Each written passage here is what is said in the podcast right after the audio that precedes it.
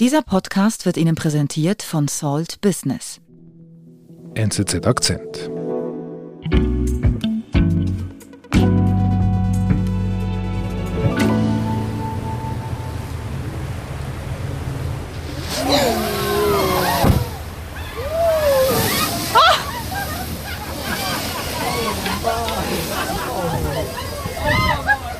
Was hören wir denn da?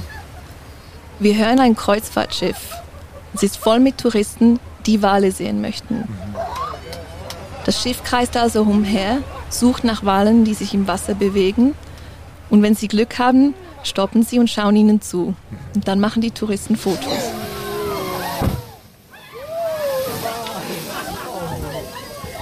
So klingt Whale Watching.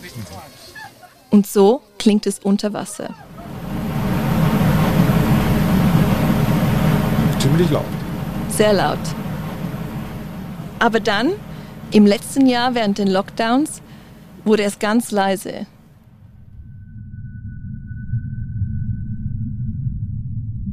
Es fuhren keine Kreuzfahrtschiffe, keine Touristenboote, die wurden alle verankert.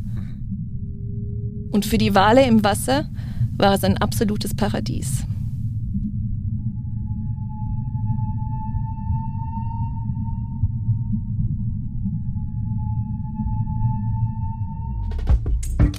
Unter dem Meer ist es seit der Pandemie ruhig geworden.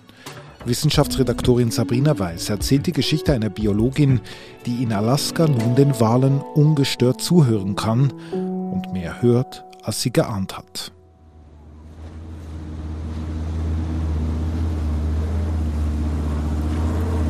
Wir sind im Glacier Bay Nationalpark in Alaska in den USA und wir hören Christine Gabriel, eine Biologin, wie sie mit einem kleinen Boot in die Bucht fährt.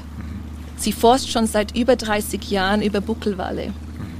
Aber zu diesem Zeitpunkt, im Juli 2020, ist sie ganz alleine mit den Walen in der Bucht. Und das ist sie sonst nicht? Nein, normalerweise ist das die Hochsaison für den Tourismus. Hunderttausende von Menschen kommen normalerweise im Juli, August nach Glacier Bay, weil sie die Wale sehen wollen. Die versammeln sich da jeden Sommer. Aber eben wegen Corona wurden die Schiffe verankert, die Touristen mussten zu Hause bleiben. Deshalb ist Christine alleine mit ihren Walen in der Bucht. Auch für die Wale ist das etwas ganz Außergewöhnliches. Weil normalerweise sind sie von Booten umgeben, die sehr laut sind. Also sie hören die Motoren. Und das macht es sehr schwierig für sie, mit anderen Walen unter Wasser zu kommunizieren und Kontakt mit ihnen aufzunehmen, weil sie werden ständig von den Motoren übertönt. Das kann ich mir irgendwie schwer vorstellen, wie, was das heißt, quasi diese Lautstärke für die Wale. Ja, vielleicht kann ich es dir besser erklären mit einem Gedankenexperiment. Stell dir mal vor, wir wollen endlich wieder etwas trinken gehen. Ich finde es gut, dass du sagst, endlich mal wieder etwas trinken. Wir könnten ja mal etwas trinken gehen. Ja, also wir haben abgemacht, diesen Freitag gehen wir in die Bar 3000 in Zürich. Etwas trinken, vielleicht auch tanzen. Es laut dort. Sehr, sehr laut. Und das Problem ist, ich war etwas ungeduldig und bin schon in der Bar drin. Und du weißt nicht, wo ich bin. Und du rufst mich an und du sagst, hey Sabrina, wo bist du? Bar, Bar, komm zur Bar. Wenn es so laut ist, muss ich meine Kommunikation mit dir sehr herunterbrechen und sehr vereinfachen. Ich kann nur einfache Worte benutzen, sonst würdest du mich niemals finden. Also ich, ich schreie quasi, wo bist du? Und, du Und sagst, Ich schreie zurück und sage, Bar, komm, Bier. okay. Ja, das kann ich mir gut vorstellen. So ist das. Genau, und so ist es ähnlich für die Wale, wenn sie halt in Glacier Bay in der Bucht sind und miteinander koordinieren möchten, nach Nahrung suchen und eben Kontakt aufnehmen möchten. Aber wenn es natürlich zu viele Schiffe um sie hat und es laut ist, ist es sehr schwierig, eine richtige Konversation zu halten.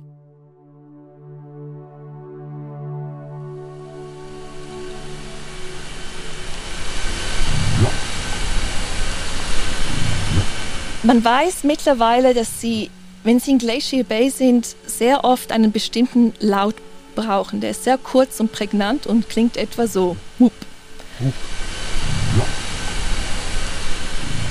Und man weiß mittlerweile, dass das ein Kontaktruf ist. Also es geht vielleicht nicht unbedingt darum, Nahrung zu finden oder einem anderen Wal zu sagen, wo sich die Nahrung befindet, sondern es geht eher darum, in Kontakt zu treten. Ist denn das wichtig für Sie, in Kontakt zu treten? Das ist sehr wichtig, weil stell dir mal vor, du bist ein 16 Meter langes Tier in einem sehr weiten Ozean, in einer weiten Bucht und du siehst nicht sehr gut, möchtest aber mit den anderen Walen kommunizieren. Deswegen brauchst du diese Kontaktrufe, um nur mal auch zu sagen, hallo, hallo, bist du da? Und der andere Wal kann sagen, ich bin hier in Alaska. Okay, und das geschieht mit diesem Whoop. Genau. Aber es ist eben nicht Whoop, sondern es ist wirklich Whoop. Absolut. Wenn es natürlich laut ist in der Umgebung, muss man halt eben auch Whoop schreien. Mhm. Und man kann dazu sagen, es war eigentlich immer so laut für die Wale, außer zu zwei Zeitpunkten. Mhm. Das letzte Mal vor 20 Jahren nach den Anschlägen vom 11. September 2001, hm. Wo die Schiffsfahrt etwas verlangsamt wurde. Und dann wieder vergangenes Jahr wegen der Pandemie, wo der Schiffsverkehr ganz gestoppt wurde. Aha, jetzt verstehe ich, warum also Christine jetzt da rausfährt mit dem Boot. Das ist jetzt wirklich so etwas, gibt es eigentlich fast gar nicht, dass keine Schiffe in diese Bucht hineinfahren. Absolut. Und das war für Christine Gabriel und ihre Kolleginnen eine einmalige Chance, mal richtig hinzuhören und die Wale zu belauschen und mal zu untersuchen, was, was die Wale so sagen.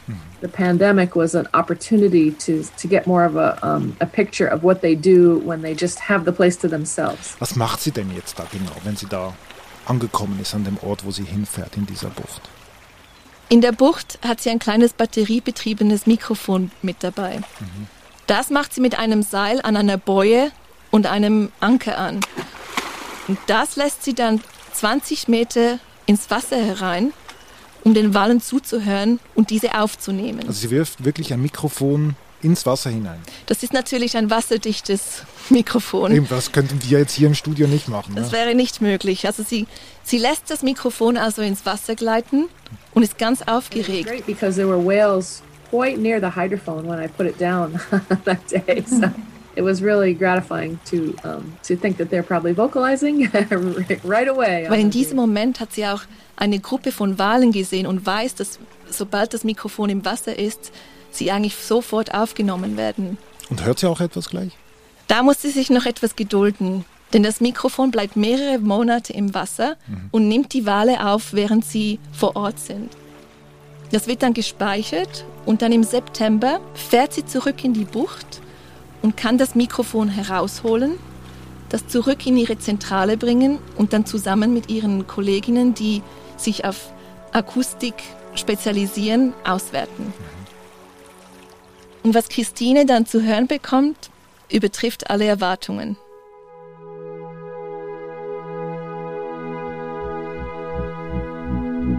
Wir sind gleich zurück. Über 100.000. So viele Geschäftskunden in der Schweiz vertrauen bereits auf den ausgezeichneten Service und das sehr gute Netz von Salt Business. Erkundigen auch Sie sich nach dem passenden Mobilfunkangebot für Ihr Unternehmen.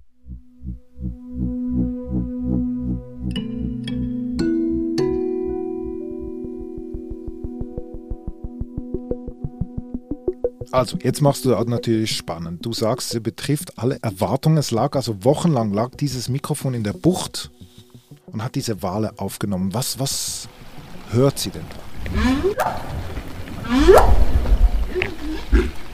Als Christine sich die ersten Aufnahmen anhört, stellt sie fest, die Wale sagen wieder Wupp. Okay, das kennen wir. Wupp. Haben wir ja vorher schon gehört. Ja, aber sie sagen es leise. Aha, Sie müssen nicht mehr schreien. Genau, weil jetzt kann zum Beispiel ein Wal sagen, hallo, hallo, ist jemand hier? Und ein anderer Wal antworten. Und sie wissen, sie sind in der Nähe und sie müssen sich nicht gegenseitig anschreien. Und was besonders war für Christine, ist, dass sie zum ersten Mal in ihrer Karriere ein Gespräch, eine Konversation zwischen Mutter und Kalb gehört hat.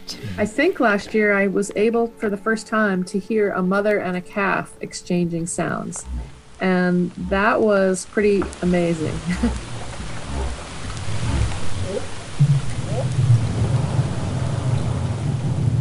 Das waren auch wieder WUP-Kontaktrufe. Und am Telefon hat sie mir das so beschrieben, dass sie zuerst ein WUP von der Mutter gehört hat und dann ein leiseres Whoop vom Baby, das die Mutter wie eigentlich nachgeahmt hat.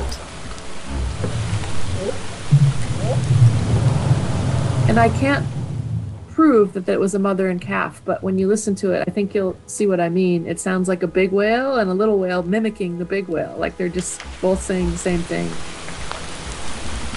Und so etwas hat sie noch nie gehört. Das hat sie noch nie gehört und nie aufnehmen können. Und dann fällt ihr noch etwas auf. Die Whoop-Rufe sind nicht nur leise geworden, die Konversationen der Wale sind auch komplexer geworden. Also anteilsmäßig sagen sie weniger Whoop, also brauchen eher weniger die Kontaktrufe, aber brauchen auch andere Laute. Sie quieken, sie brummen, sie grunzen öfters, als sie es in früheren Jahren gemacht haben.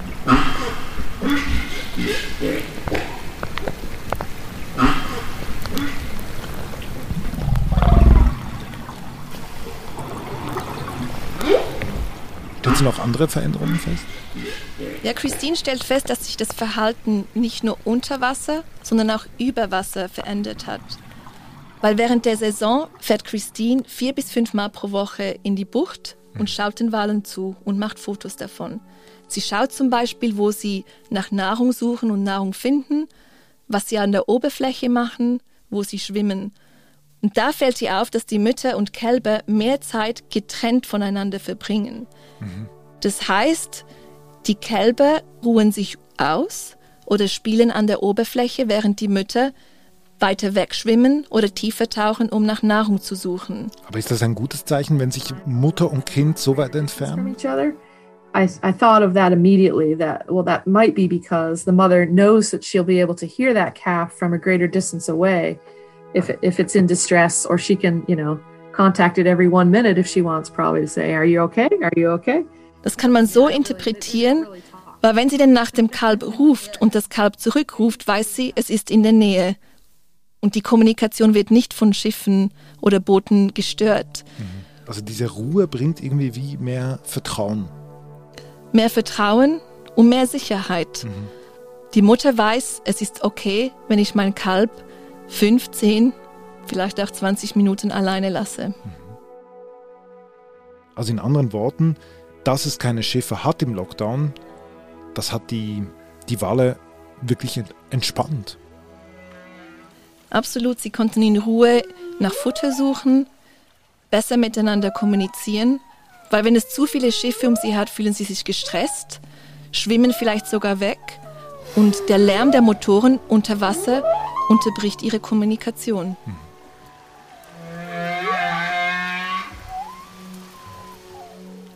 Und das besonders Interessante an diesen Studienergebnissen ist, dass die Wale ihre Kommunikation sofort angepasst haben. Es brauchte also nur einen Sommer ohne Schiffe und sie haben völlig anders kommuniziert.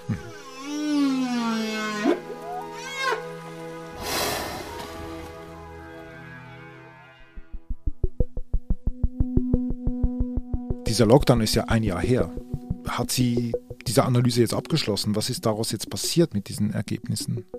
Ja, Christine Gabriel und ihre Kolleginnen haben diese Aufnahmen analysiert, versucht einzuordnen und zusammenzufassen und zu publizieren. Da sind sie jetzt eigentlich noch dran und wollen das so bald wie möglich veröffentlichen. Aha, okay. Was schließt sie daraus? Also hat sie schon quasi, macht sie daraus Empfehlungen für die Tourismusindustrie oder für, für die Wahlforschung, für die Biologie? Christine Gabriel denkt vor allem an den Tourismus, mhm. weil Whale-Watching ist eine enorme Industrie. Weltweit gehen etwa 10 Millionen Menschen jährlich auf solche Touren. Die Industrie macht etwa 2 Milliarden Umsatz pro Jahr. Mhm.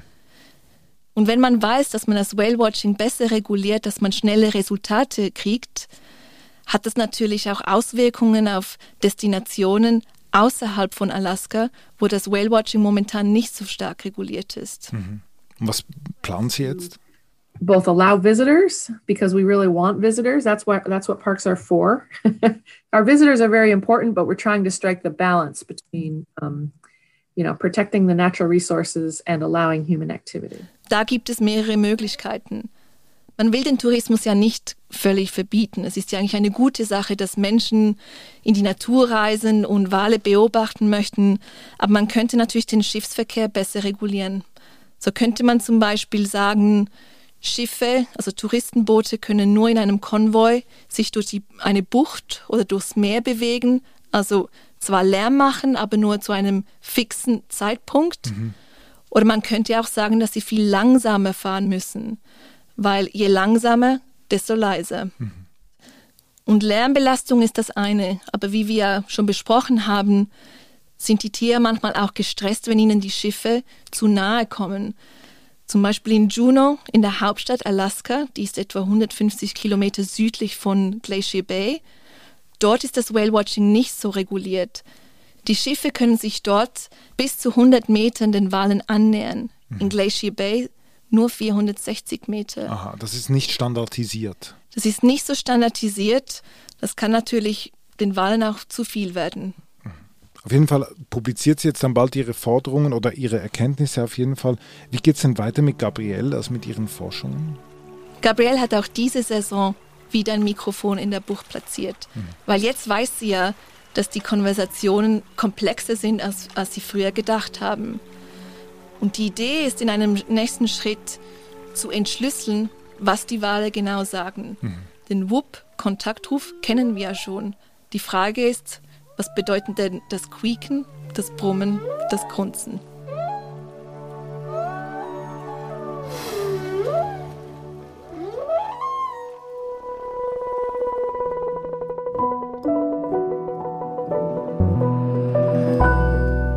Liebe Sabrina, vielen Dank für deinen Besuch bei uns im Studio. Vielen Dank. Hat mich gefreut.